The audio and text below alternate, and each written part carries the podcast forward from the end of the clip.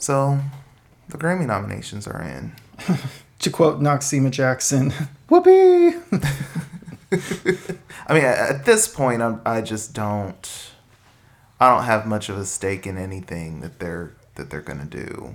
It's interesting seeing the people that still are super invested in it and really want their favorite artists to get their nominations and you know, I just at this point I'm so aware of all of the politics involved in how things land and a lot of times those politics happen in such a way that they even screw over the artists they wouldn't want to screw over like when the Weeknd didn't get any nominations and he was like the biggest artist of the year and then now he's like boycotting and he's never gonna submit or I think perform at the Grammys ever again. You know, things like that just happen because of how just completely fucked up the whole processes. So I have nothing for it.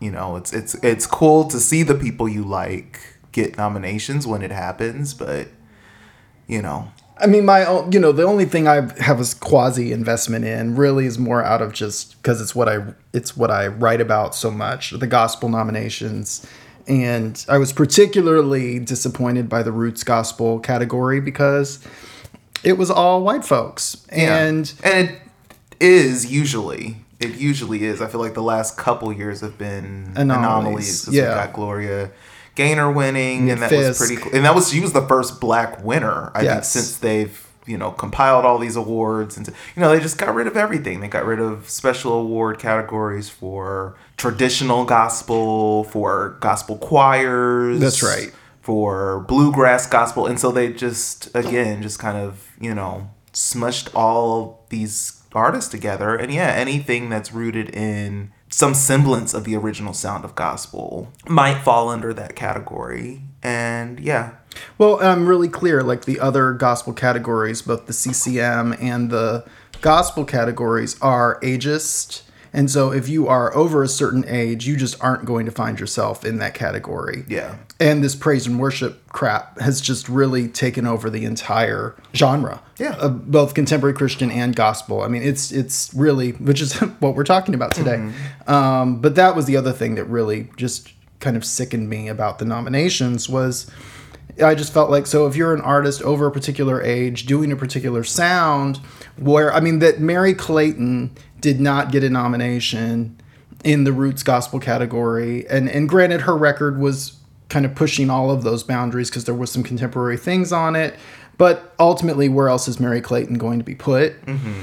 Unless they put her in like the mainstream category somewhere but which they weren't going to do. Right. I mean, Roots Gospel was really the only place for that record to go, and I've really got to say, Motown Gospel just completely sucks yeah. in that way. Yeah. So, burning myself out of any kind of connection there in terms of accessibility to artists, but it's just an awful label. Yeah, what most people don't realize is for something to get nominated, the label or the artist, if they're independent, they have to submit their work for nominations and then there is the whole like campaign for your consideration and yes. try to get you know the academy uh, members to nominate them and so yeah i think a lot of the times we're upset that something didn't get nominated when it wasn't even submitted in the first place and yeah that, that may be the case with that album i mean that's my guess because i saw nothing on her social media yeah. about for your consideration. And, you know,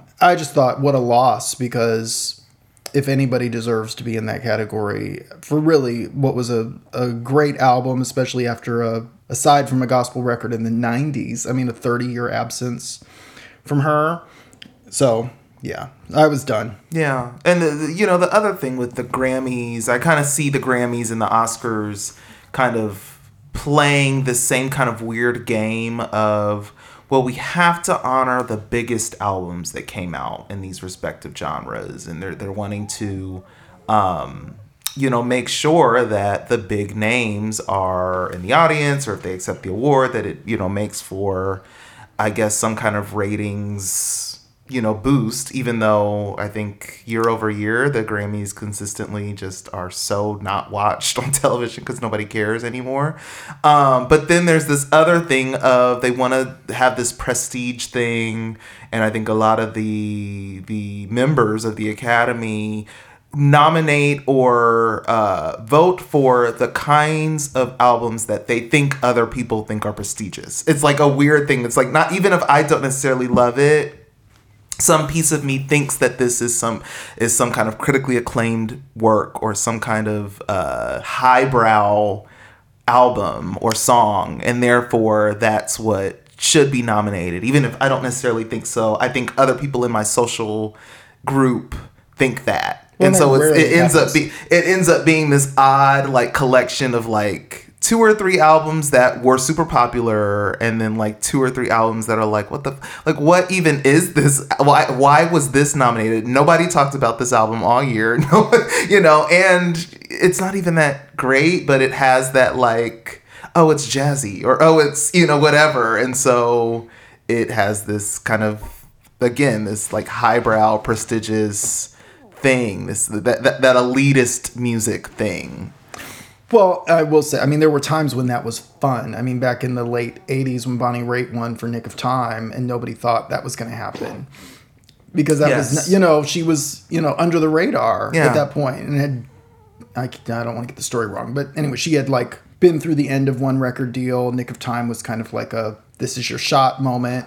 And really, it wasn't until the nomination process that that album even moved into anybody's radar. And Yeah. so I love that there are times when that has worked, when great albums then get visibility. Mm-hmm.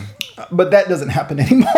no, it's weird. Like some, like the Herbie Hancock thing. Like remember when he did the Joni, the Joni Mitchell? Mitchell, yes. Yeah, and it was good, but it was like really that's okay. And I think that's what that was. It was you know here's this guy who has never had that kind of thing happen for him before.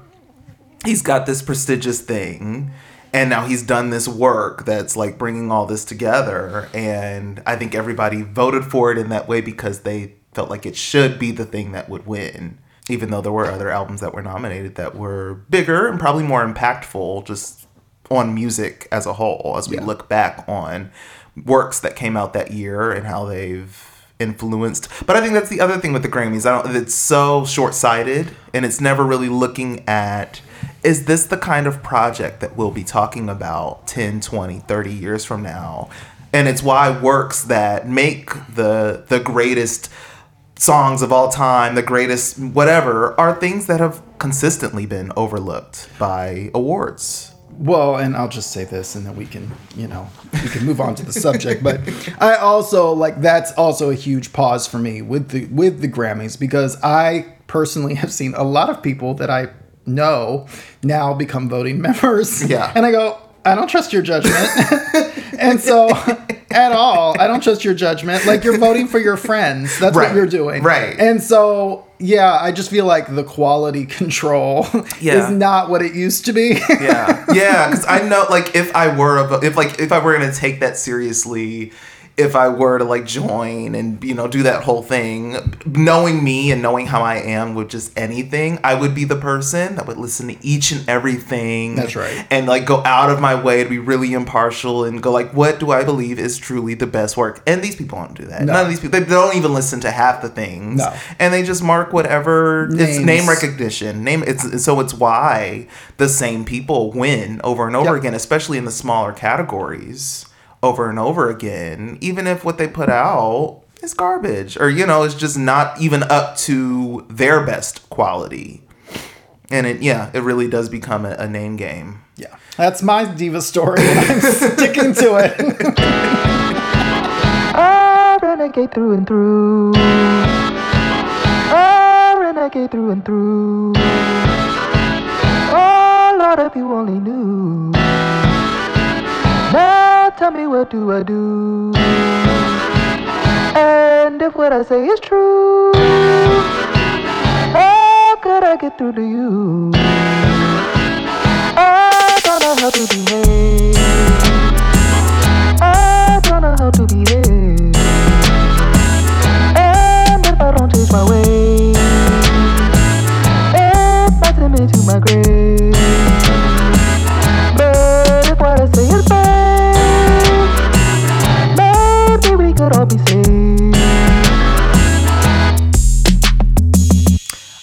Welcome to Outlaws Evidence of the Unseen exceptional stories and conversations that weave history, religion, arts, and politics into the fabric of our greater cultural narrative. I am Ray Curenton, singer, songwriter, and producer. I'm Tim Dillinger, uh, historian, uh, writer, storyteller, sometimes singer. All right. And if you like the show, be sure to subscribe and tell everyone you know to tune in as well. and if you feel so inclined, please rate and review the show on Apple Podcasts. This helps more people find us. And today we are going to talk about something that we talk a lot about all the time and uh, felt like it was important, I guess, to make as one of our earlier episodes because I feel like it, it's going to come up in more and more conversations because it just is a continual, ongoing conversation in our home. And that is all about praise and worship music. And, and Tim just made a face. This is not an impartial conversation. it's my, not. It's not. Yeah, go ahead. Go ahead. Sorry. Well, I was just gonna say, it's talking about praise, praise and worship music and how its infiltration um, into the Christian and gospel music landscape has uh, completely altered the course of the the genre, and on that level has informed the politic of not just the music, but of what being a Christ, a modern Christian, Yeah. looks like. It's like COVID. I would compare it to COVID and how The new is- normal? Then it's the new normal. Yeah.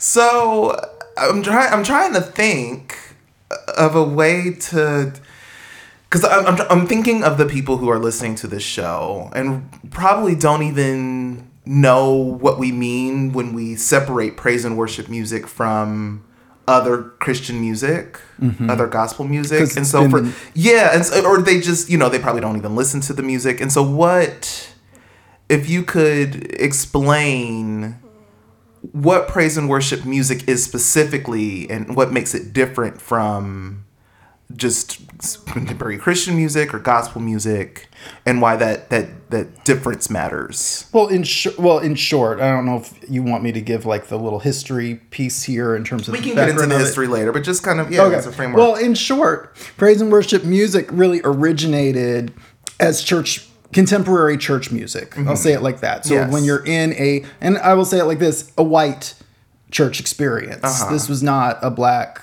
church phenomenon Yeah. at all. So there were these little choruses, they're like little mantras, you know, these little songs that they would sing in in service, but they people would leave church and this was not the music they wanted to just play in their car all day long. So Right, contemporary Christian music evolved as like a form of pop music. So you were still getting like traditional singer songwriter, you know, verse chorus, verse chorus, bridge out songs that got played on the radio. And you know, we'll get into the history of how it originated and all of that later, but uh, for the last 30 years or so, late 90s, so maybe a little less, probably like 25 years, this has become the music that became dominant on the airwaves. Yeah, synonymous with with, with Christian, Christian music. Christian music. And, and what makes it I, you know because i'm thinking of people who you know either grew up or even still like go to church and sing hymns mm-hmm. and like the difference between that and what praise and worship music now is in many churches yes. as that congregational music and you're talking about then contemporary christian music outside of that being you know it's not like people were you know playing hymns in the car singing them around the house necessarily or to that extent praise and worship songs Right. And they, there was definitely, and again, this part of the history. I mean, there was definitely the availability of that music for them to purchase and mm-hmm. listen to in that way if they wanted to. But it is not what was the dominant seller. It was not what people really wanted to listen to all day long. And so, what started happening in the '90s this music became really I mark Michael W. Smith's album as like when it contempor- when it completely like crossed over the edge and this became the music that artists started doing as mm-hmm. their art Yeah. as their albums And so, you like, there's an entire generation now that knows nothing but this music as the norm, and and that's troubling to me because they don't know what to do with like actual songs when they hear them. Mm-hmm. Well, what defines the sound um, or compositional structure of praise and worship music that makes it different? Well, these days, like for the white folks in particular, it's very much like just listening to U2, but with like these really, you know, ethereal, like sadomasochistic lyrics about the things you want God to do with you, you know, to you, like I can't breathe without you, suffocate me, Jesus, like that Yeah, kind of stuff. yeah. It's very like saturate me, um, infiltrate me, you know, take me over, no more of me. It's Shift very- the atmosphere. yeah, shift the yes. It's very Harry Potter for Jesus. Yeah. Um there's not much of a narrative beyond talking to God and even that conversation isn't very complex Well, no, because it's just telling him things about himself. yes, You know, the- exalting him and over and then you know, they always, you know, go back to the Psalms and how the Psalms, you know, just just edify and exalt the most high. And so that's what we need to be doing all the time is just talking to God and telling him how how wondrous he is and how amazing he is, but also asking him to uh visit, I guess, the the the room, the room. and and change how it feels, make it you know more elevated spiritually, make it some um, enchanting encounter, and also like a lot of self deprecation That's what I was- yes, like a lot of diminishing of the humans Yes. in the room or the human beings singing and because we must elevate or make God greater than us, it then means that we have to replace me, Lord, with you, and we're not worthy to be in your presence, but you love us somehow anyway. Like a lot of that over and over again as well. Yet, as they stand on the like big rock concert stage with lights and Mm-hmm. yeah, big swirling, you know, clouds of smoke and Yeah. all of that. Yeah, all as that's all happening because it's like completely self-depreciating yet also narcissistic all at the same time. Yes. Yes. it's it's really I don't want to use any medical terms because I don't want to offend anybody, but it is really like not balanced. Yeah, yeah. You talk about the U2 thing. Sometimes there are verses, but usually it really just does feel like one long vamp. Yeah. Like, you know, it's just a chant that we're going to say over and over again. And then maybe it turns into a second chant. Oh yeah, the spontaneous. Over and over there's the spontaneous worship too. and the going back and Yes. forth. And yes, and then a lot of ad libbing over what's being said, which is really just, again, regurgitating a lot of the rhetoric we just talked about or specific scriptures. You know, they, they, they call it uh, exhorting. Exhorting, Ex- yes. Exhorting. and yeah, musically, we are talking just like bottom shelf chord structure, chord progressions, two chords. two yeah Two. two three chords tim likens them to nursery rhymes because of just how simplistic uh the music is um i remember a lot of synth strings as a child Oh, very much. Yeah. Yeah, very much. Which, of course, you know, when worship made its way into the black church, Yeah. that became a really big thing. Thank you, Juanita Bynum. Yes. Don't forget to reference episode number two, where we do discuss this. But yes, I Yeah. mean, yeah, the synth strings were like the real sign of he was there. Like Yes. he's here. Yes. He's here. Don't, don't you feel like you're in the King James Some, version somehow right that, now? that synth string just just is is just the the, the, marker. flood the floodgates have opened Yeah. and he the- Glory yes do you smell it do you smell the holy scent of his no, but I see gold dust. All right, that was bitchy. Um, anything else we need to talk about just in terms of framing what it is before you you know start digging in more into the history? I guess. Well, no, I mean, I and I think my biggest beef is not even. I mean, I don't get it, and I don't appreciate it. I don't really don't care for it. Um, and we can get into later, like my whole. I have whole problems with the just the theology of the concept of worship in that way. That's a whole nother conversation. But I don't even care that they have it. That's fine. You can have it. Why does it have to be the only thing? Why does it have to be the only thing? It's it's like Tyler Perry's monopoly on black cinema. Mm-hmm. It's like, okay, sure. If that's the thing you feel like is just so entertaining and you love it and you can't get enough of it, fine. Why is that the only thing that gets budgeted? Why is it the only thing that gets distributed? Was it the only thing that gets any kind of recognition? It's the only thing we see in here. Well, and I will delve into. I, I, I mean, I think that's part of the history too. Think the reasons that that is what it is today have a lot to do with the past, and we can talk about that. But Yeah. yeah, it is yeah, like the only- outside of me finding it po- problematic, just from a you know theological standpoint or a psychological standpoint. You know, if you want to have it, sure, but why is it the only thing we ever see now? Well, and here? Dr. Leah Payne, um, who you should find her on Twitter uh, and Instagram, she's actually writing a book about contemporary Christian music right now for an academic press. It's wonderful work that she's doing. But she uh, shared an article this past week about um, a study with worship leaders about the life of worship songs becoming shorter and shorter. Mm-hmm. That where we used to, you know, create standards. You know, there mm-hmm. were standard songs that came out of CCM that actually made their way into worship services back in the 80s mm-hmm. that lived for like 30 years. Now the the the life term of these songs is like barely months yeah, at this juncture um, because they're constantly needing new material. So there's also it's almost like the streaming model converging with the worship trend has also shifted the ways that churches are selecting music. And so it's not even about giving people um, continuity, you know, these songs that stay with them for a lifetime, like that's over. Well, and yeah, I do think the streaming era has completely ruined because there's this need to constantly view music as content and be constantly generating more and more of it. And so you're now seeing these worship collectives, these these troops of all these different praise and worship leaders and they're constantly workshopping and making all these new songs and generating all this output, the Hillsongs, the Elevation Worships, the Maverick City music, and I want to talk about them later um, and how problematic I think they are.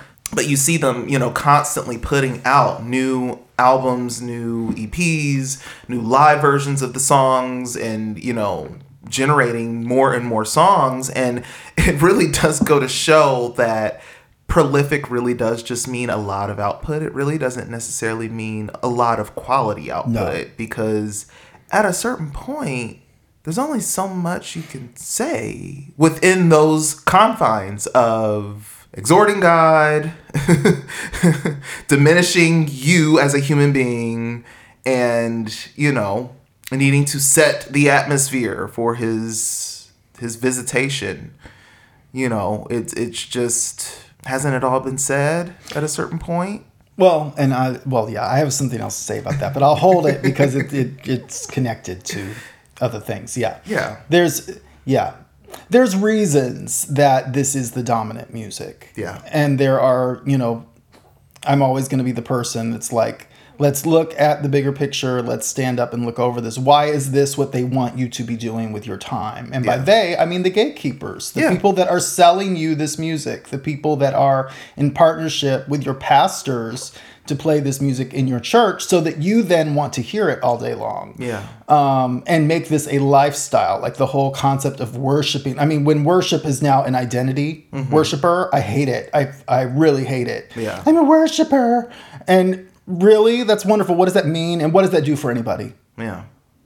Well, and it, it really connects to the whole it's not a religion, it's a relationship thing. Yeah, it, it is that that need to you know, it's not enough to just be a Christian. It's not enough to just attend church. It's it's some kind of extra identity, some kind of bonus brownie points, princess points that you are getting by saying that, you know, you somehow have some stronger connection with your higher power Yep. than Yep. everybody else Yep. or than just the the regular lay member. Yes. All right. So, um did you want to talk about the history stuff now? Is there more to Well, yeah, I think it's that? kind of important to like look at the roots of this music and where it really originated. So it it came out of in the um, late '60s. Uh, hippies started um, converting to Christianity. Yes, and we're going to talk even more extensively about Jesus, Jesus music movement, and yeah. the movement um, in another episode. But yeah, we can kind of give a, a taste of that now. So these these young people started converting to Christianity, and they did not. They were actually not welcome in churches. They would so they would go to churches, and they would be told they couldn't come in. Um, I mean, I've documented some of these stories in my writing, like of artists even inviting Jesus people to come see them at a church, and they would get turned away at the door.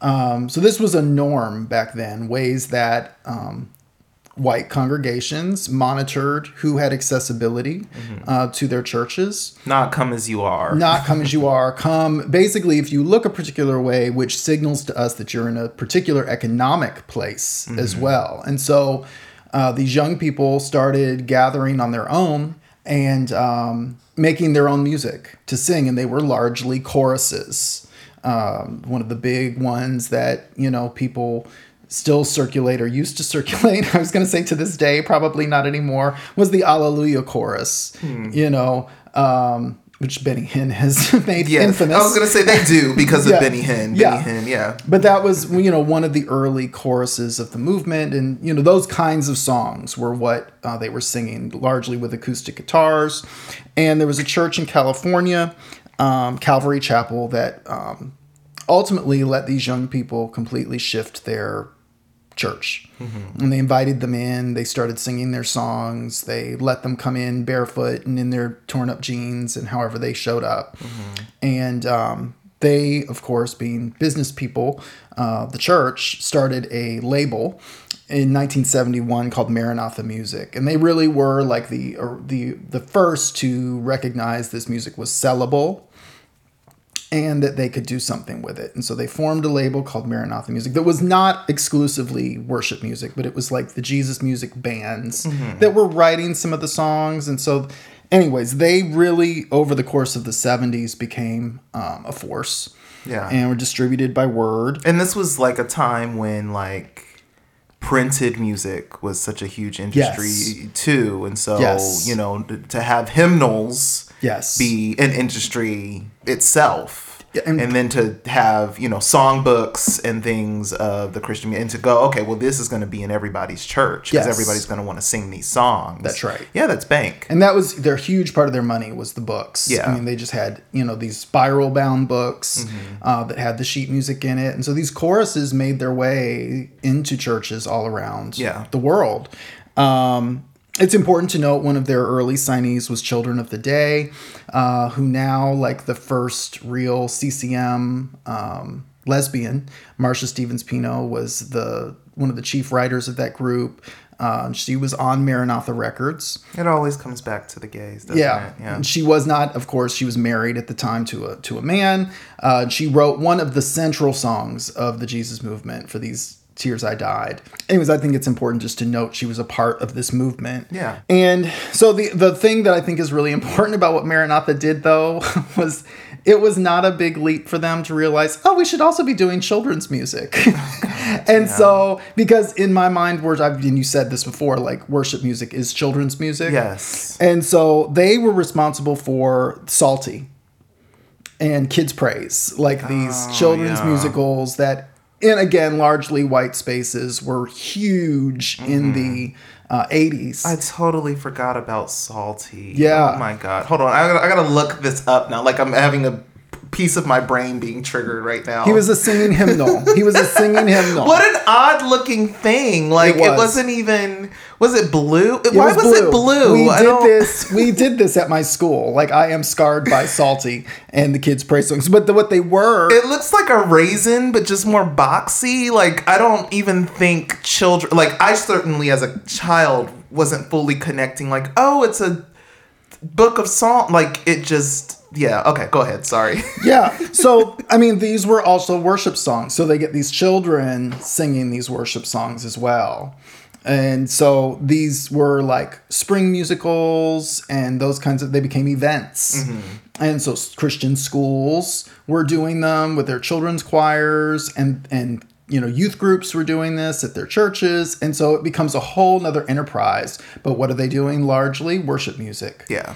And so Maranatha, they were like a, a, a, a seller. Like they stayed consistent. But again, they weren't competing with the sales of like Amy Grant, Michael W. Smith. Right. You know, those pop music really was king The demographic was separate.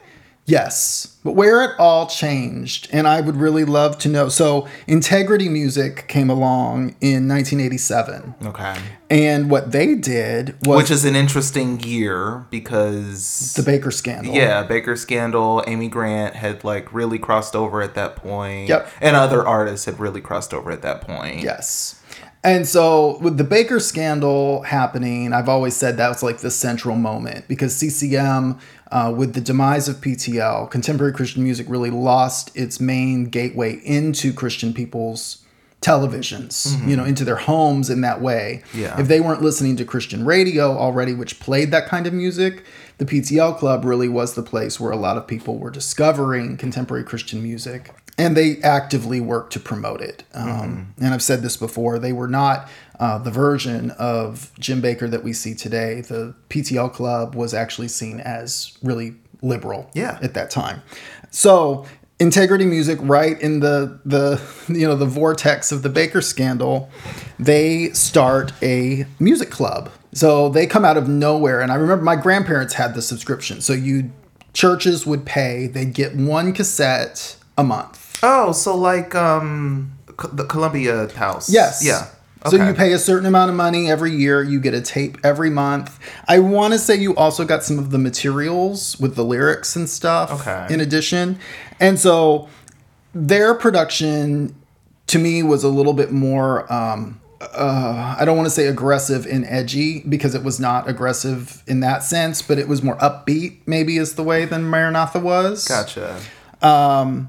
And they also had a central leader on every tape. So it wasn't just like a chorus of people singing choruses, you had a praise and worship leader. And so they start doing um, these releases every month, and these songs then started making their way into churches in a different way than Maranatha because they're being like force fed at this point. Because churches are saying also, if I'm paying for this service, guess what we're going to do? Right. We're going to sing these songs Right. because we're spending money on this. Yeah. And, And so, so, these were the Hosanna. yeah, this was Hosanna Integrity. Yeah. And um, soon they then moved away from the um, club model and they just became a full force label. And they had major distribution and they were responsible for bringing us like Ron Kenoly, um, Don Moen. Um, Well, I would imagine the Christian bookstores helped make that Totally. more. Oh, yeah, it- yeah. yeah, there was a whole, they had their own section. And it became a whole thing. And so then what started happening was this was like the beginning. And Ron Kenoly was really what like the um the bridgeway of taking worship music then into the black church. Yes. And he was really the beginning of that. Oh yeah. Yeah. He was the beginning of that. We grew up singing lots of his stuff. Yeah. Yeah. And so to me, it's just all gone downhill from there. But that's uh, that's how it ended up becoming what it is. And so I, what I wanted to say about you know integrity also and how it became what it is today in terms of it being the dominant music is that in 1987 when the PTL scandal happened cr- the Christian gatekeepers really did decide yeah this crossover stuff y'all are doing mm-hmm. has got to stop mm-hmm. because you know this Bakker scandal and then a year later the Jimmy Swaggart scandal like it brought too much attention mm-hmm. to the church. And so they brought everything inward and so what then became the model for non-worship music was like groups like 4Him Point of Grace like very slick clean cut these were the A and B selection people that would come to your church services and your conferences and sing mm-hmm. they were not trying to get up on a stage at a theater Right. and and sing for the world and draw people in. Yeah. And so it completely shifted the attention of who the the Christian music industry was trying to reach. And so the church really became the core audience. And that wasn't the case before. yeah. You had the brief little crossover model in like 91 where we had Amy Grant and Baby Baby, we had Michael W. Smith and Place in This World and Kathy Troccoli with Everything Changes and BeBe and CeCe and like a year later they were done and CeCe honey was alone in his presence. Um, and she really then jumped on board. Yes. She jumped She on saw board. definitely it as a sustainable model for her. and started her own label. Then she brought us Vicki Yohe. Mm-hmm. Um, need I say more?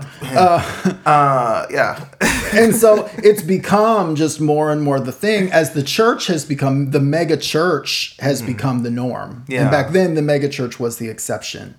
when did the whole like platforming the praise and worship leaders on like was that what they were always doing the integrity hosanna thing Not initially, but it grew into that rather quickly because yeah i'm thinking of like the shout to the lord Oh yeah, like, Hillsong. Hillsong yeah. came through integrity. Yeah. And so yes, you get the whole Hillsong model, then you get Israel and New Breed, Yes. Gungor, and these people all became stars. Mm-hmm. And and so here's the other thing I want to say though too is that in the 80s and early 90s we had if you were a listener of contemporary Christian music, you had singer-songwriters that were not just making you worship do the worship songs, but they were writing songs about their questions and their thoughts on theology. Mm-hmm.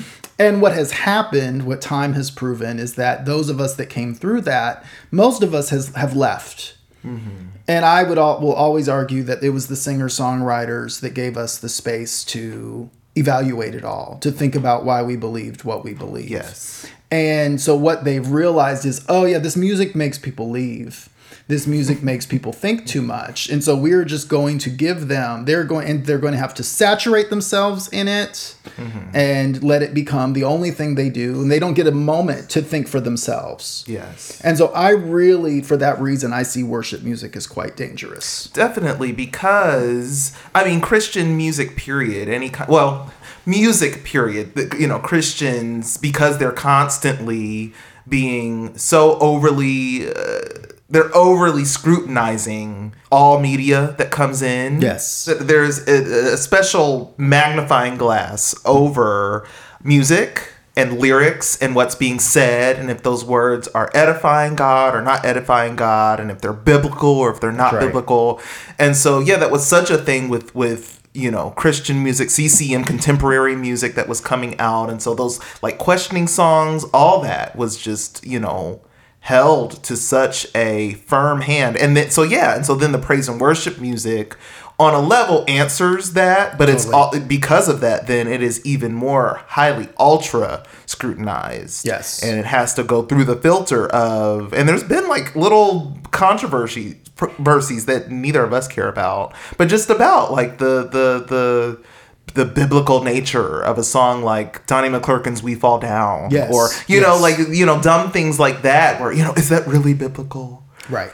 Is that really you know edifying to God? You know, the songs about uh, the Holy Spirit falling down. Is does the Spirit really fall down?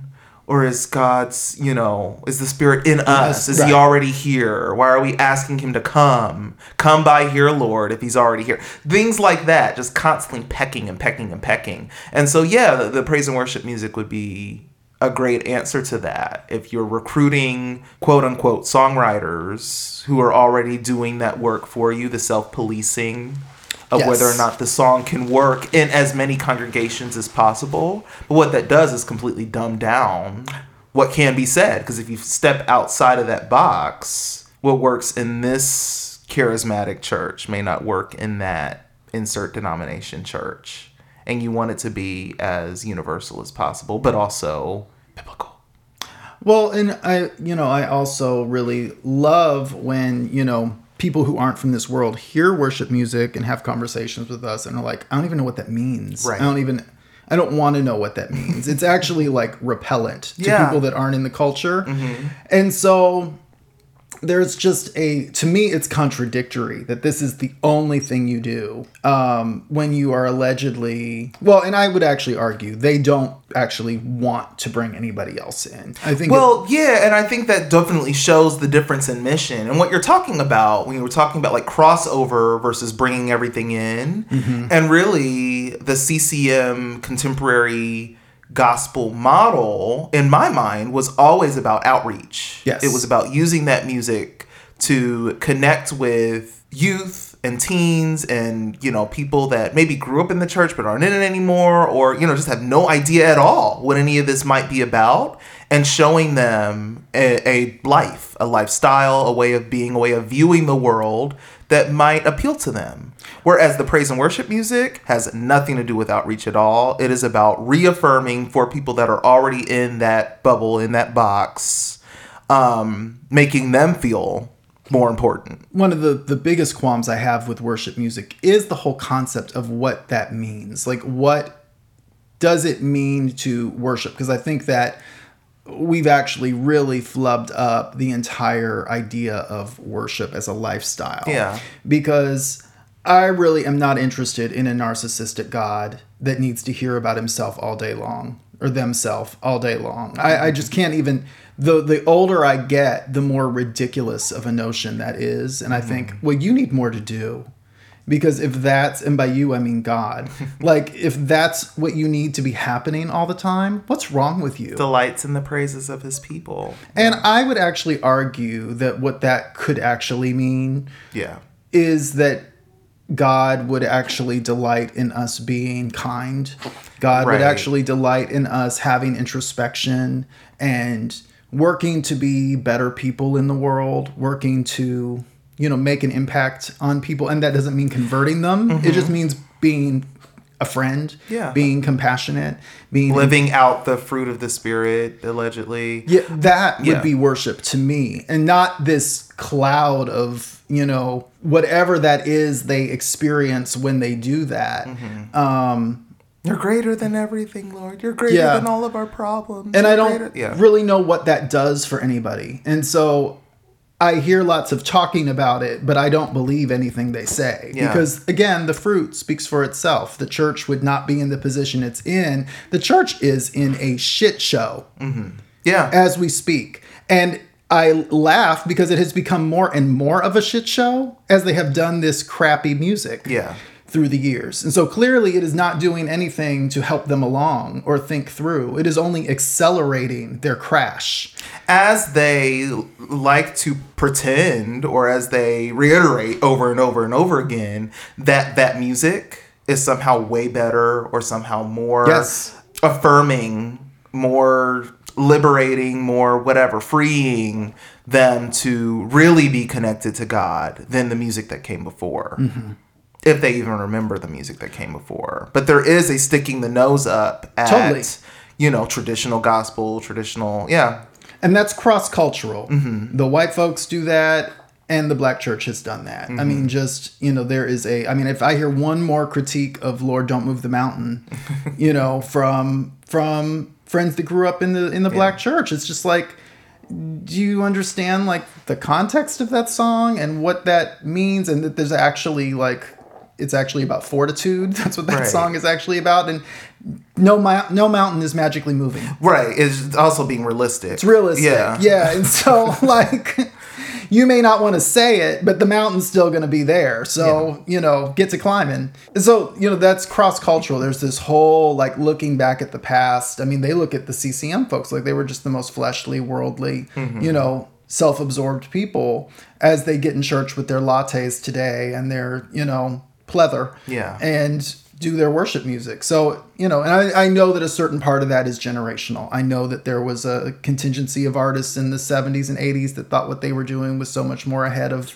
you know, I know that that's, yeah. that's, just- I'm not my ancestors, but also no. what you- What you're saying because there there is also this notion. Uh, and- we're gonna get into that when we talk about like positivity culture and all that shit, you know. But there is this sense of if the music isn't the secret, mm-hmm. you know, mm-hmm. if I'm just speaking about things as they are, you know, then where's the faith? Where's the faith to to to, to make the music, you know, align with what God wants for me, which is to overcome the situations. And so for my mom, it's coming up the rough side of the mountain. You know, why would I want to confess that? Well, is that what's going on or isn't it? We've been through some things. We need to talk about the hardship. yeah.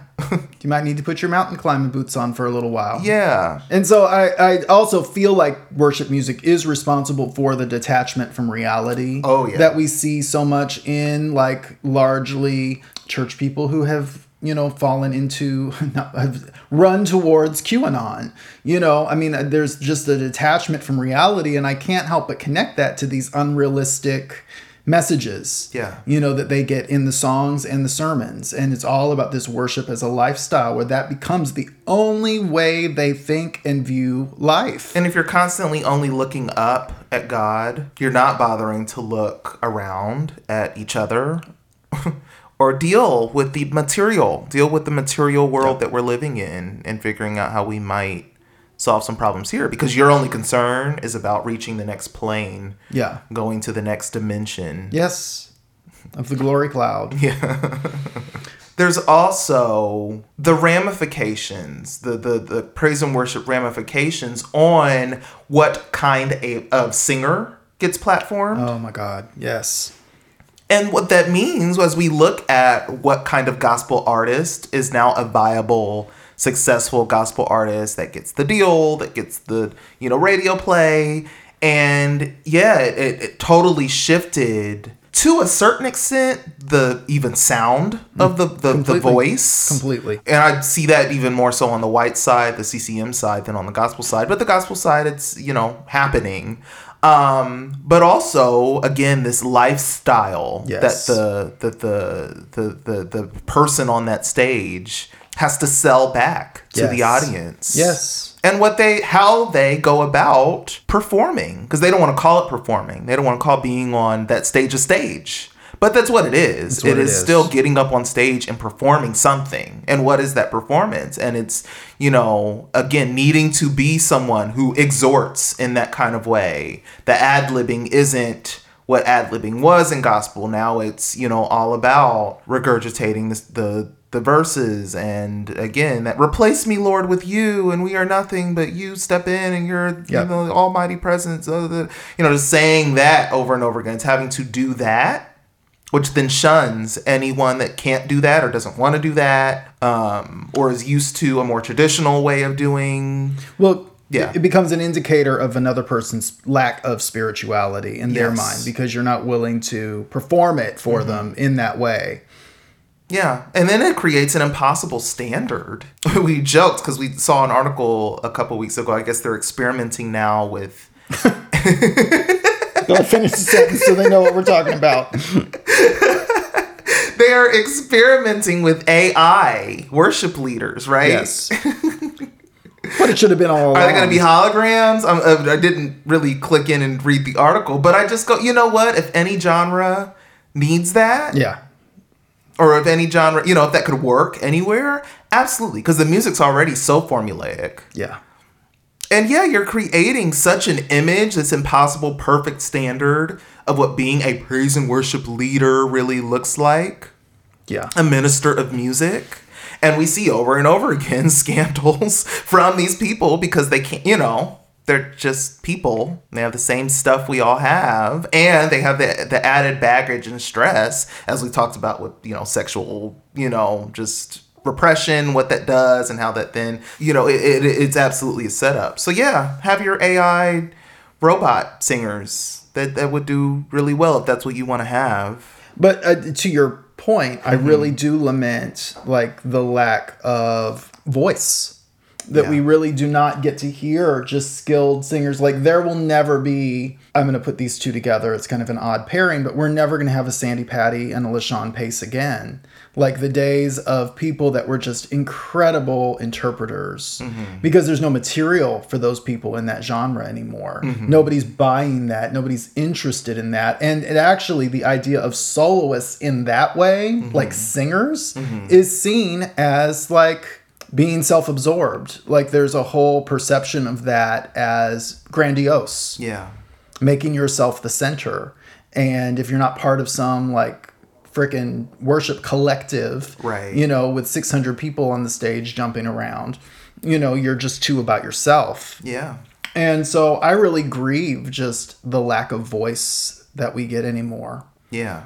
Yeah. it's over Yeah. And I'm also to lament the fact that the imperfect voice also doesn't have a place. You know, the the interpreter who may not be the beautiful beautifully toned singer but is going to sing with some real feeling. I mean, we've really completely lost and that grieves me um gospel's connection. I'm really just Totally. specifically talking about the black church now, but gospel's connection to the blues. Yes. Yes. Again, because we're not allowed to sing the blues. We're not allowed to sing about coming up the rough side of the mountain. Right. And so, you know, why would an Albert, Albertina Walker, you know, if anyone sounds like that in the church today, They got nowhere to go. where are they going to go? nowhere. I mean, and well, and you raise such an important point because I talked with my godmother in St. Petersburg a few, maybe a month ago, and she's seventy something now, mm-hmm. and I said, you know, what do you think about the music now? And she was like. Oh, it ain't like what we did. She was like, "It's all over." You know, mm-hmm. they, they don't sing. The, they don't sing like we used to sing. They don't sing the songs we used to sing. And she was like, "It's just for the young people now." And we came from a place that everybody in the community had a voice. We still had in the early 90s, we were still having testimony service. And so Yeah. you could stand up in church, start a song, everybody would join in and help you sing it. Everybody felt connected to that. And everybody had a voice, and not everybody could sing, and that was okay because it was about what they needed to say and what they wanted to sing. And praise team life. And I hear these bitchy ass worship leaders all the time.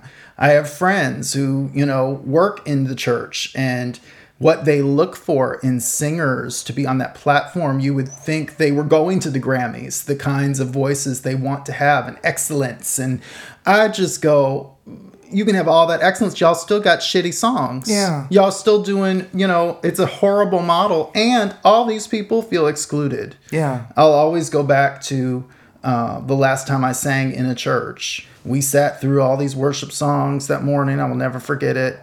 And I got up and just did some old school songs, mm-hmm. real songs, mm-hmm. like the hymns. He looked beyond my fault.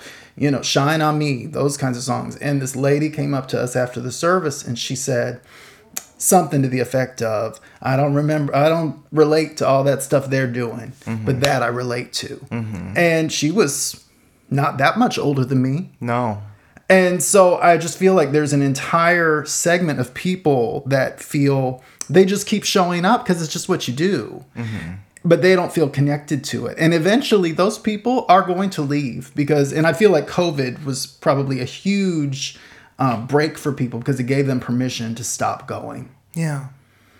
And, you know, there's a contingency of millennials. I'm seeing like Gen Z kids now, like repeatedly. And it's funny because you like, uh, a piece of you rolls your eyes when you see them do this. But another piece of me kind of is like hopeful because they're like discovering, especially with this long tail of a Spotify or an Apple Music and mm-hmm. YouTube, they may stumble across or go on a bunny trail if they're that curious and discover old songs. And I'm seeing this happening in the pop and rock world where they're going, like, they're finding Yes. old music from like the 60s and 70s and they're like, oh my God, that music's so great. Like, they're loving it. They're loving it because they're getting stuff that they, you know, are not getting today in today's music. And, you know, I a piece of me wants to be hopeful that things like that might happen for the children, the youth that are still in these churches, that they may go back and connect with this old Christian music, this old gospel music, and go, wow, who knew music could be made this way as a Christian? Yep. Yep. One can dream. One can dream. I mean, I think all the time about all the great music that I got to grow up on. And what I find, sadly, particularly with like evangelicals and, and people that have migrated out of the church, is that the the there's so much resentment about what it was that there's not even a lens to be able to go back and listen mm-hmm. to some of the other things that were made during that time that weren't the messaging they there's just not even the ability they're so traumatized that there's not even the ability to go back and try to recognize that there were people there saying the things that we're all saying now there were people there saying them all along Right. and to me that was my saving grace but um, i don't think other people really noticed in a large way i think the gatekeepers did which is why it doesn't exist anymore Yeah. I mean, there's no place for anyone to do any of that work. And I do hope that people can find the wherewithal to look back and recognize that, you know, people that have resisted in this world, there's a long line. you know, of us goes all the way back. You know, uh, you know, we've always existed. This is not new. Um, but I also find like I see affirming uh, friends who have affirming churches who love this worship music, and I'm like, you might want to look at that because you're now bringing this music, even if you find that it can work in your space and with your theology today, at its core, Yeah. it's just a problem. Yeah. And it's not just a problem for me, it's Yeah. a cultural problem. Yeah. And, you know, but there's this, you know, model that's been created and everybody wants to feel like they are connected to the larger model somehow. Yes. Yes. And not wanting to, you know, that whole like not wanting to throw the baby out with the bathwater. And so if I can at least find the music. But, you know, and that's something that my, you know, I myself have because I didn't grow up in the 70s or 80s Right. for that matter. Right. Like, you know, I came into it and the praise and worship music was all we did on Sundays. And Yes. so, you know, there was a period of time where, you know, I just wasn't interested in listening to anything that I grew up listening to um, in my own deconstruction journey. And since then, you know, kind of going back and revisiting as I prepared, you know, my my the album that I'm working on right now that I'm finishing, um, really wanting to try to tap into the contemporary stuff that was trying to do that outreach stuff. The very few artists that were allowed to continue to do that during the late 90s, early 2000s and also looking at the praise and worship music that I was, you know, listening to. And, you know, I think a, another piece of it, especially for the musicians um, that come through that world, there's this like needing to, at the very least, love what the the music was doing love the arrangements and the you know see the musicality of the drummers or the the keyboard players or whatever but even that like you know for me i just go really? Like that's that's craft? You know just to kind of regurgitate that same sound over and over and over again. It needed to be this big huge i mean on the, the on the ccm side it's like the u2 rock thing. Right. I don't even know what this really overly elaborate, super duper clean production on the black it. side is is even trying to be because it's just so big but also small at the same time. Mm-hmm. And yeah, I, I it just feels really lazy to me as a producer anyway Yeah. because it's just chasing that same sound over and over again and those same kind of oh fun little accidental chord things but, the, but you know it's just With even less lazy. feeling each time. Yeah, yeah. It's odd. It's odd. It's an odd model. And for music that is supposed to be about like immerse me, fill me, there's like a lot of volume, but not a lot of passion. Mm-hmm. And that's on both sides. That's on the, the the white side and the black side. It's like, you know, I don't want to hear nobody tell me nothing about Tasha Cobbs. I'm not. No, I'm not listening to that. I'm not interested in that. yeah Um, because it's just a lot of volume with no fire. yeah What y'all like are the the changes. yeah You like the changes, you like the runs, but you can't tell me there's anything in that that's changing or helping Right. or you're not feeling anything from that. You just like the music. And that's what I feel about all the the the white CCM and stuff. You like that it looks cool. That's basically all I've really got. You like that it's this trancy um, thing, but there's nothing. I feel nothing. yeah And of course, that's I'm sure that's my problem because I shouldn't be looking for feelings, but but I am because underneath the feeling is heart. You know that tells me where your heart is, and when I just see like vapid nasal sounds and lots Yeah. of lighting and sound effects, I'm just yeah and it's also just a problem as a model because now I'm also seeing, and I'm going to critique it, these people that left the church that were musicians and then couldn't figure out what to do with themselves when they left because it wasn't sustainable anymore. Now taking worship pastor positions at more progressive churches. Mm, no. I don't like this whole model. It's all a problem. So they've created this entire industry now off of this. And something will happen. It will also crash. It will also end. And all that will come from it is something even worse. when was your first time and maybe you don't remember maybe it was just always a part of your framework but when people needed to, that whole elite gatekeeping thing talked about anointing is something that some singers have, but others don't. Oh, that's all from the earliest I can remember. Yeah, that's yeah. Say, me too. Me too. Because I was trying to pinpoint it, and I just went, no, that's always been the case. Yeah, Because you can be gifted. Mm-hmm. well, you can be talented. Yes, but it doesn't Then mean you can be gifted, but it still doesn't mean yeah. yeah that you're anointed. And it was all about that, like, like, and I appreciate my godmothers. Just sing it like you mean it. That was all like that was our conversation, you know, there. But uh, but she got there was also a subscription to that idea, you know, that we needed to be in prayer and we needed to. And at a certain point, and I was very young. I mean, like fifteen or sixteen. And I just went, this, I'm not doing this. This is too much work. Music this, as ministry. yeah, no, and I never wanted to do that. Like, Yeah. can I just be a can I just be a great singer? Yeah. Can I just sing? the needing to fast and go into consecration before you Oh, that even get up. Yeah. yeah, never. And no, that wasn't gonna work for me. I was never gonna do it. But they, it was certainly always in conversation, and the ways that they judged you. I mean, I mean, there were they would call you up to pray, and if your prayer didn't quite meet, make up to snuff, you know, wasn't quite up to snuff, then you clearly weren't, you know, really as committed to your walk as you needed to be. And you know all of these hoops, and Yeah. so by the time I was in my twenties, I was just like, I don't give a shit. I Yeah. just don't. I'm not jumping through all these hoops for y'all. I'm not. Yeah. Because at a certain point, at a certain point, it requires your buy-in requires that you start judging, Yes. that you start being an Uh-huh. asshole, and start viewing other people as unworthy Yeah, oh yeah. in order for you to, you know, be elevated to that, you know, I get to go. I still can hear the mothers, you know, in our in our little church, and we weren't as mean as other places, but I can still hear them. They ain't got no Holy Ghost. Mm-hmm. They ain't got no Holy Ghost. Mm-mm. They do a little more fasting, a little more praying. yeah. They ain't got no Holy Ghost. So yeah, it creates this whole hierarchy. The other thing, and I had to look this up really quickly just to make sure I was right, because I remember there was a time when, on the Christian side, Christian music side, the white side, it's so funny, the language, um, they have multiple formats. Mm-hmm. They still do.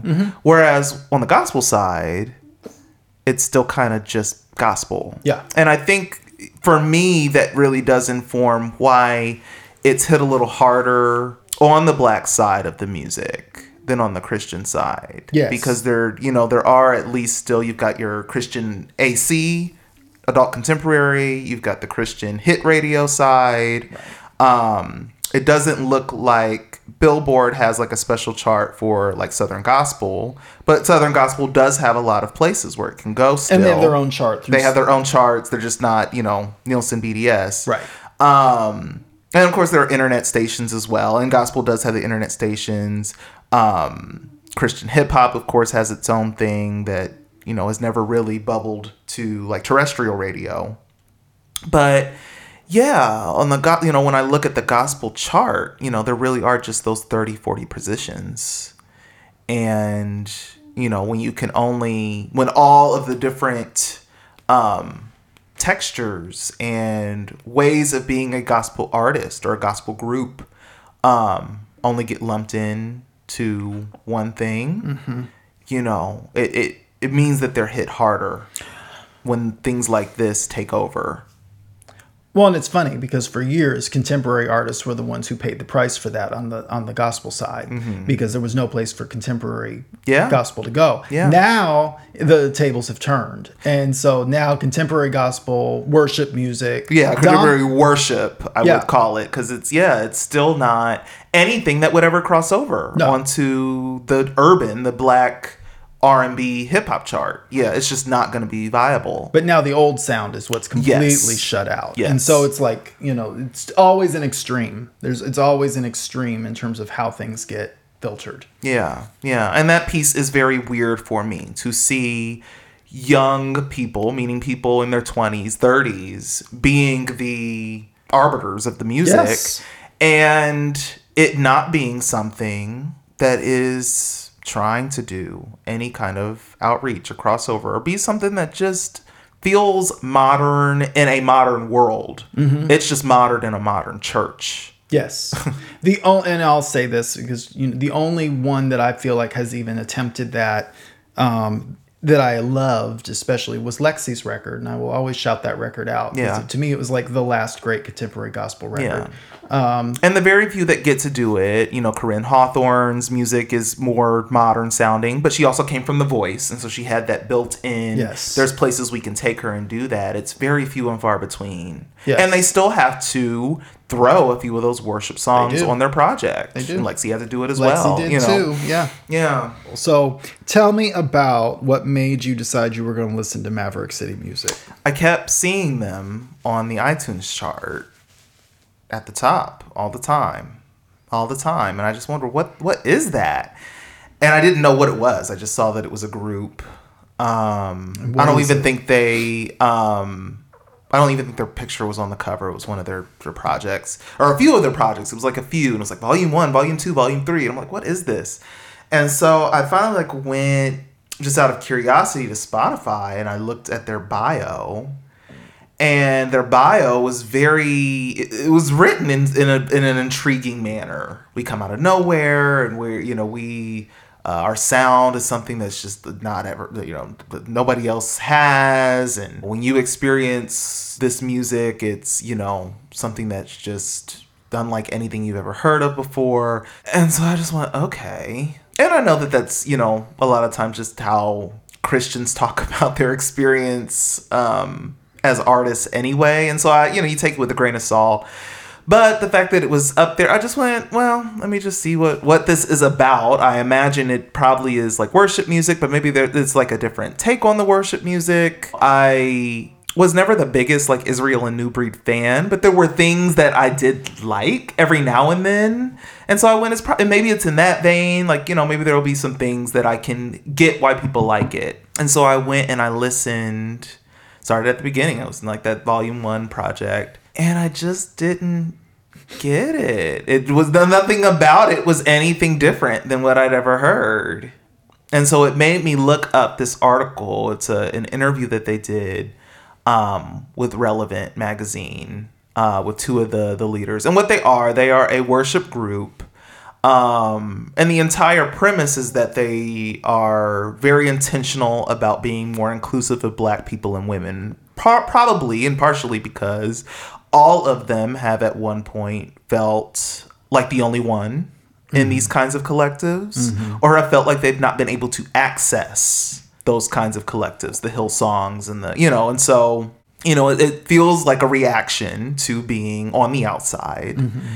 And so they just decided to come together and make their own thing. And for whatever reason, I think all, all of them are bringing some built in audience because they are respective praise and worship leaders at probably pretty large churches all around the country or maybe even globe. Um, I haven't looked too much into who these people are because you know the music just kind of says it. It's just you know they're just doing what everybody else this day and age is doing in the realm of making music as christian people in the church. But this article really put it all into context for me um just about who they are. The article is how maverick city music is breaking the worship music mold uh, which again, those are just pretty big words. And then when you hear it, and then when you see read this article and see what they're talking about, I just go, no, it's not. No, it isn't. um, but also, I came away actually really disturbed by the framework that they're working with and how it then informs because since this article is, was in May of 2020 they've become even bigger and they're on the stellars and they're winning stellar awards and they're you know they've kind of become the big black christian artist Yeah. you know and I, I it doesn't seem like it's stopping. And so I, a few of the things in the article that initially triggered me just right out of the gate was this needing to differentiate themselves from gospel. Mm-hmm. Needing to see themselves as outcasts because they allegedly well they do they sound different they don't sing um, in traditional gospel ways like we talked about earlier in this episode Which so few of the current artists do, anyways. so- yeah i found it very confusing like okay if this had been written in 1980. Yeah. yeah, 92 even. I'll give you the 90s. Like if this had been written then, I go, yeah, sure. There really is a certain kind of way, a certain tone that an artist has to have, a certain timbre, a certain energy that you have to bring. You can't come in with some little teeny baby voice as a gospel singer. It's just you have to sing full bodied and it has to come from a certain place. But today, everybody sings with these little teeny voices. And so this this needs it. Just because I'm a black female singer, it doesn't mean I have to sound like Mahalia Jackson. That's a direct quote from one of the leaders. And I'm just like Mahalia Jackson couldn't even get a hit on today's gospel radio. So what are you even talking about? Well, and this bothered me. The, the this is Tim talking now. Yeah. That was Ray. Uh, I have more of a pure straight tone kind Yeah. of voice. Okay. So Torrance Glenn posted on Facebook this past week and said, "Would y'all please stop saying pure when you really just mean plain?" yeah. And when I read that, I was like, I am so tired of this whole that because that's a thing that gets said about worship music. Well, in when it's contrasted with other forms, like, well, it's more pure. It's mm-hmm. pure. And I really dislike that. So was that music dirty? Right, right. Well, she said grit and growl when you have enough grit and growl in your voice. And she's probably thinking of the Kim Burrells of the world. But then to juxtapose that with like a Mahalia Jackson, I just go, that's all over the place. That's not the- even, so you don't even, that to me feels like a wrestling with racial identity or Mm-hmm. feeling black enough. And you know, you deal I've dealt a lot with that, like seeing that in especially predominantly white spaces, the kids that get called the Oreos or the kids that get Right. you know, by other black people often and that like taking that to your fucking grave as like the cross that you had to bear and it's just like stop it. Stop it because on the flip side of that, you're going to get access to a lot more things as the articulate black person or as the white the black person with the pure straight tone. You're going to be palatable to white people in a way that other black folks aren't.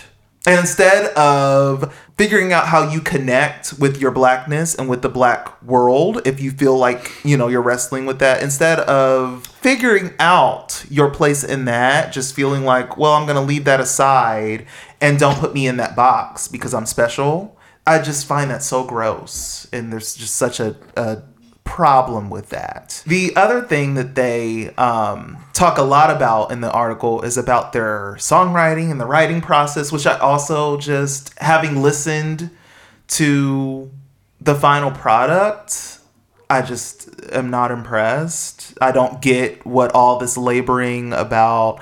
But I also, though, do connect it to what we talked about earlier about that whole like feeling responsible for making music that's as universal as possible, that is going to be palatable for as many different congregations that hold a lot of different theologies and needing it to not um trouble the water so that you know it can be you know in as many churches as possible Well, the direct quote You're writing language basically that the church is going to sing to God. That responsibility can be so heavy. yeah And I just feel like for me, just too deep. Too. Just stop it. Too. Stop it. You're writing a song that a bunch of people are going to sing. You could literally get up and say Mary had a little lamb and they'd Yeah. be just fine. well If they talk about a song like how great is our god being like everybody can sing that yeah and that song isn't about anything It's a crappy song. And yet they want to then say that there's all this freedom. God gives us so much freedom to express real emotion. And I just go, Where is it? Where is it? I haven't seen it yet. Where is it? where is it? Where is it? Because? I don't feel anything It's when I listen to what y'all do. I don't feel anything. That's an so where's the LOL. emotion? Yeah. It's an LOL and Yeah. I'm crying on the internet. That's all that is. That's not real. Yeah. Stop it. The biggest thing for me though, uh, in this article, and what really like almost stopped me in my tracks because I really got it on another level what praise and worship music is doing in the black church world is them talking about not initially talking about not wanting to be categorized as gospel because they're black. And this is a mm-hmm. direct quote. They said Billboard tried to put it out as a gospel record. They're talking about their first project because I was black and I was on it. And we were like, why is this gospel? Why do you categorize this as gospel? And it's not even anywhere along gospel lines. And since then, since this article, I feel like they've gotten over this.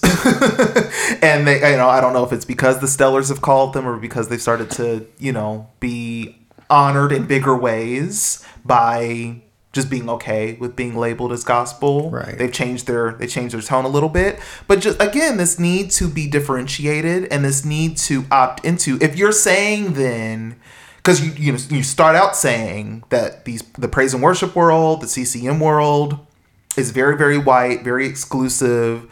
You know, we're trying to bring some exclus- inclusivity into that, but don't categorize this as gospel. I don't want to be a part of, you know, this black thing just because I'm black. What that reads to me is is you recognize this is a white supremacist world. This this, you know, CCM world, the world of Christian music is white supremacy, and instead of wanting to eradicate that or tear it down, you just want your piece of it Well, yeah. And they you know and they you know if you look at their instagram page or whatever they post black lives matter stuff. You know they still speak the language.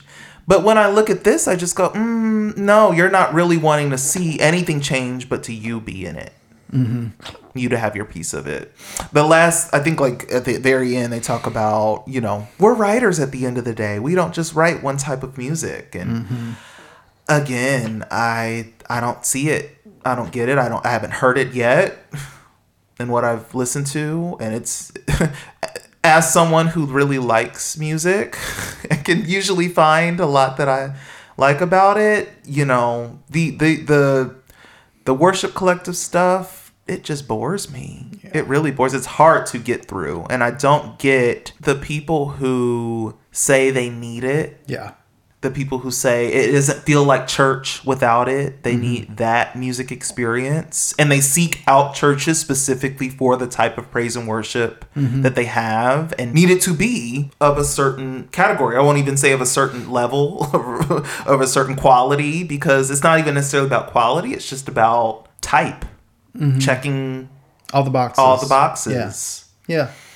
They need the rock and roll stage. They need the rock and roll sound. They need to be big. They need, you know. Yes. Did you have anything to say on that? or Well, I, I, I'm I'm kind of really letting you take the lead on Maverick City because I'm not listening to them. Yeah. I'm not checking it out. I'm Yeah. so not interested. Yeah. I read this article and I just thought, yeah, I'm never listening to this Yeah. because just the whole intention yeah, is antithetical to everything that I yeah, believe in. I, I just find the entire model, uh, as I've said over and over in this podcast, I just find the entire model and the whole theology behind it problematic. yeah. And And, I- if I had read this article before I listened to it, I probably would have went, got it. Nope, not doing it. But yeah, the, this the, the the the people who say they need to have that experience, need to have praise and worship as a part of their church experience or as a part of their lives, even. Yeah.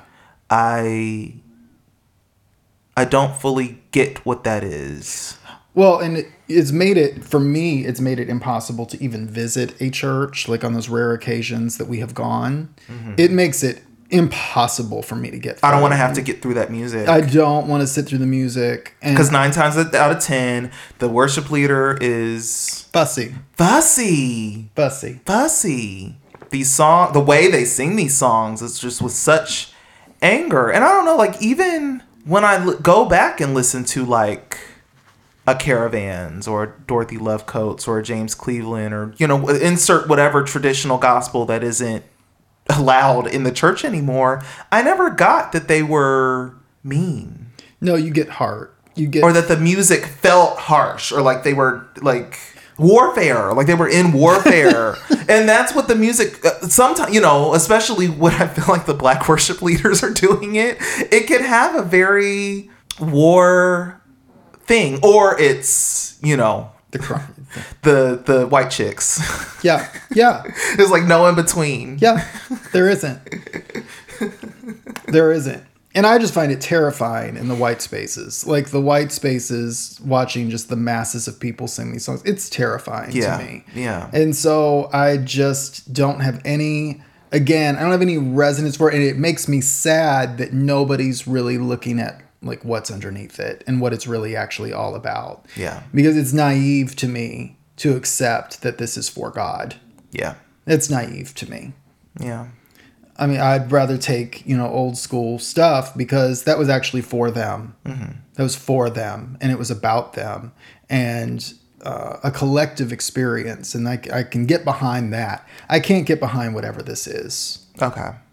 So if if Maverick City Music were actually outlaws, They wouldn't exist. if they were actually Mavericks on that level, We wouldn't even know who they were. yeah, we wouldn't. They would not. They would not be getting big features. Yeah, there's- major Christian magazines probably. There's no redeeming anything in this model, and so that's to me like if it were outlaw, it just would cease to be. Yeah. everybody would be actually like writing just songs about their life experiences and not feeling like they needed to write, you know, Harry Potter songs for Jesus. It just wouldn't be a thing. We'd actually outlaw version would be them decrying it. That would be the outlaw version. For them to have a Leslie Phillips experience and say, God, we were really naive and uh, we bought into this model when we were too young to know any better Yeah. and um, we're leaving the church and gonna figure we're gonna go get you know we're gonna become massage therapists or something Yeah. And it would actually be like beyond elementary notions of Black Lives Matter. It would be talking about what it actually looks like to hold an anti racist politic as a person of faith. Mm-hmm. And having really hard conversations then about instead of trying to integrate into a white supremacist world, it would be deconstructing like how these churches uphold white supremacy, Yep. the partnerships that they have with police, the partnerships that they have with the gatekeepers, the corporations, the all the institutions that uphold racism. yes yeah And it would be inclusive beyond racial inclusivity or even um, including women. It would include LGBT people. yep yep And it would be figuring out how we detangle the theology to really start dealing with real life. Real life, not just like, oh, I'm sad and I want to sing about being sad and God stepping in and filling the void. Like that's not that's not real life. well i think and that's the other real problem i have with this model because uh, and it's multi-tiered because i feel like for the leaders for the praise and worship leaders i feel like what this model does particularly and there's a reason these praise and worship leaders are the age that they are because when their time is up when this youth culture ends they have not they don't know what else to do Yeah. and so, you know, we have friends that are in their, you know, late 30s, 40s, um, now without a place because they've reached the age of disinterest for the market. Mm-hmm.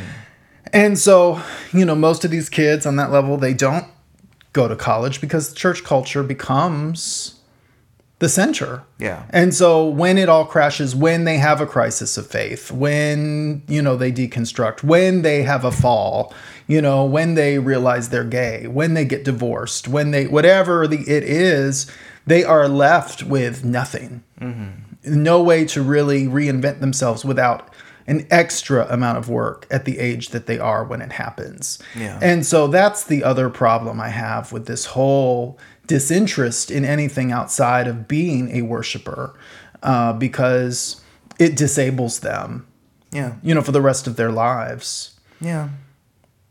I mean, it's very sick to me that they really get these kids younger and younger. I just finished um, Vicky Beeching's memoir, you know, who was, you know, one of the big writers of the early 2000s, big artists. And thankfully, she had gone to Oxford. Thankfully, she had a degree. She maintained other interests. She actually came into it with a certain amount of um, awareness of her identity. She just was working around it. But when it crashed, thank God she had that degree to fall back on because she was able to write about other things and get jobs writing. Mm-hmm. But otherwise, she'd have been completely incomeless Yeah. because this is a revenue stream. And that's what I wish that people like Maverick City Music Group were more honest about is that this is a revenue stream for them. This is not, you know, it is not just about they just love the Lord and their worshipers. No, make they money. decided to come together to do this because they saw it as a model that Yes. other people were doing, other Yes. groups were doing, and making a lot of money doing. Yes. Yes. And there is a buy in when you do that um, to toe a particular party line. Yeah. And that's all I read in that article. I didn't mm-hmm. read anything exceptional despite all they're saying how different, Different. they are. Mm-hmm. I didn't see anything any different. And I saw another post from another gospel artist this morning and she was saying in her post like all of you out here with public platforms when you can't tell everything you believe and you can't say everything you believe because it costs you relationships. And I was like, wow, so we're like also now telling people out in the world like how to be a part of this and that is just toe a party line even if you wonder even if you think it even if you and that's what i find so terrifying about this whole it's a business model and i wish they'd just be more honest about that And how is that truth if we're supposed to worship in spirit and truth? And you're being fundamentally dishonest. but no, to go back to what you said, I mean, the, the sustainability of it, I mean, just period. And I know we're going to do another episode talking about uh, just the, the difficulty of being an artist and how difficult things like touring are on the body yes um, and I need we need more honesty around. It is hard getting up every Sunday, leading worship for two, three services every week, and having to do that over and over again. It is on that level something that as you get older, you don't want to keep doing. no i can't imagine doing what i did in my 20s today Yeah. cannot imagine it Yeah.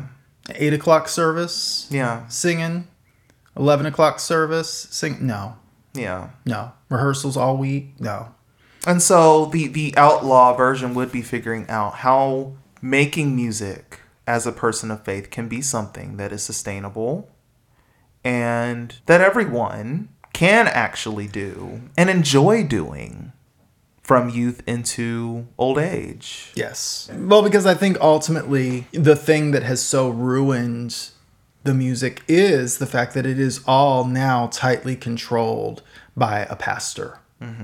A pastor who's going to dictate when it's gone too long, a pastor who's going to dictate what's appropriate and what's not appropriate. Uh, And so artists don't, these kids don't have any concept of creative freedom. Well, no, because they're all too busy trying to package what pastor said in his sermon and make it a song. Yep. Which is the only reason they're actually finger quotes laboring over these lyrics is because they aren't even their thoughts. They're having to figure out how to just translate it into a song, mm-hmm. something they've already heard. Mm-hmm.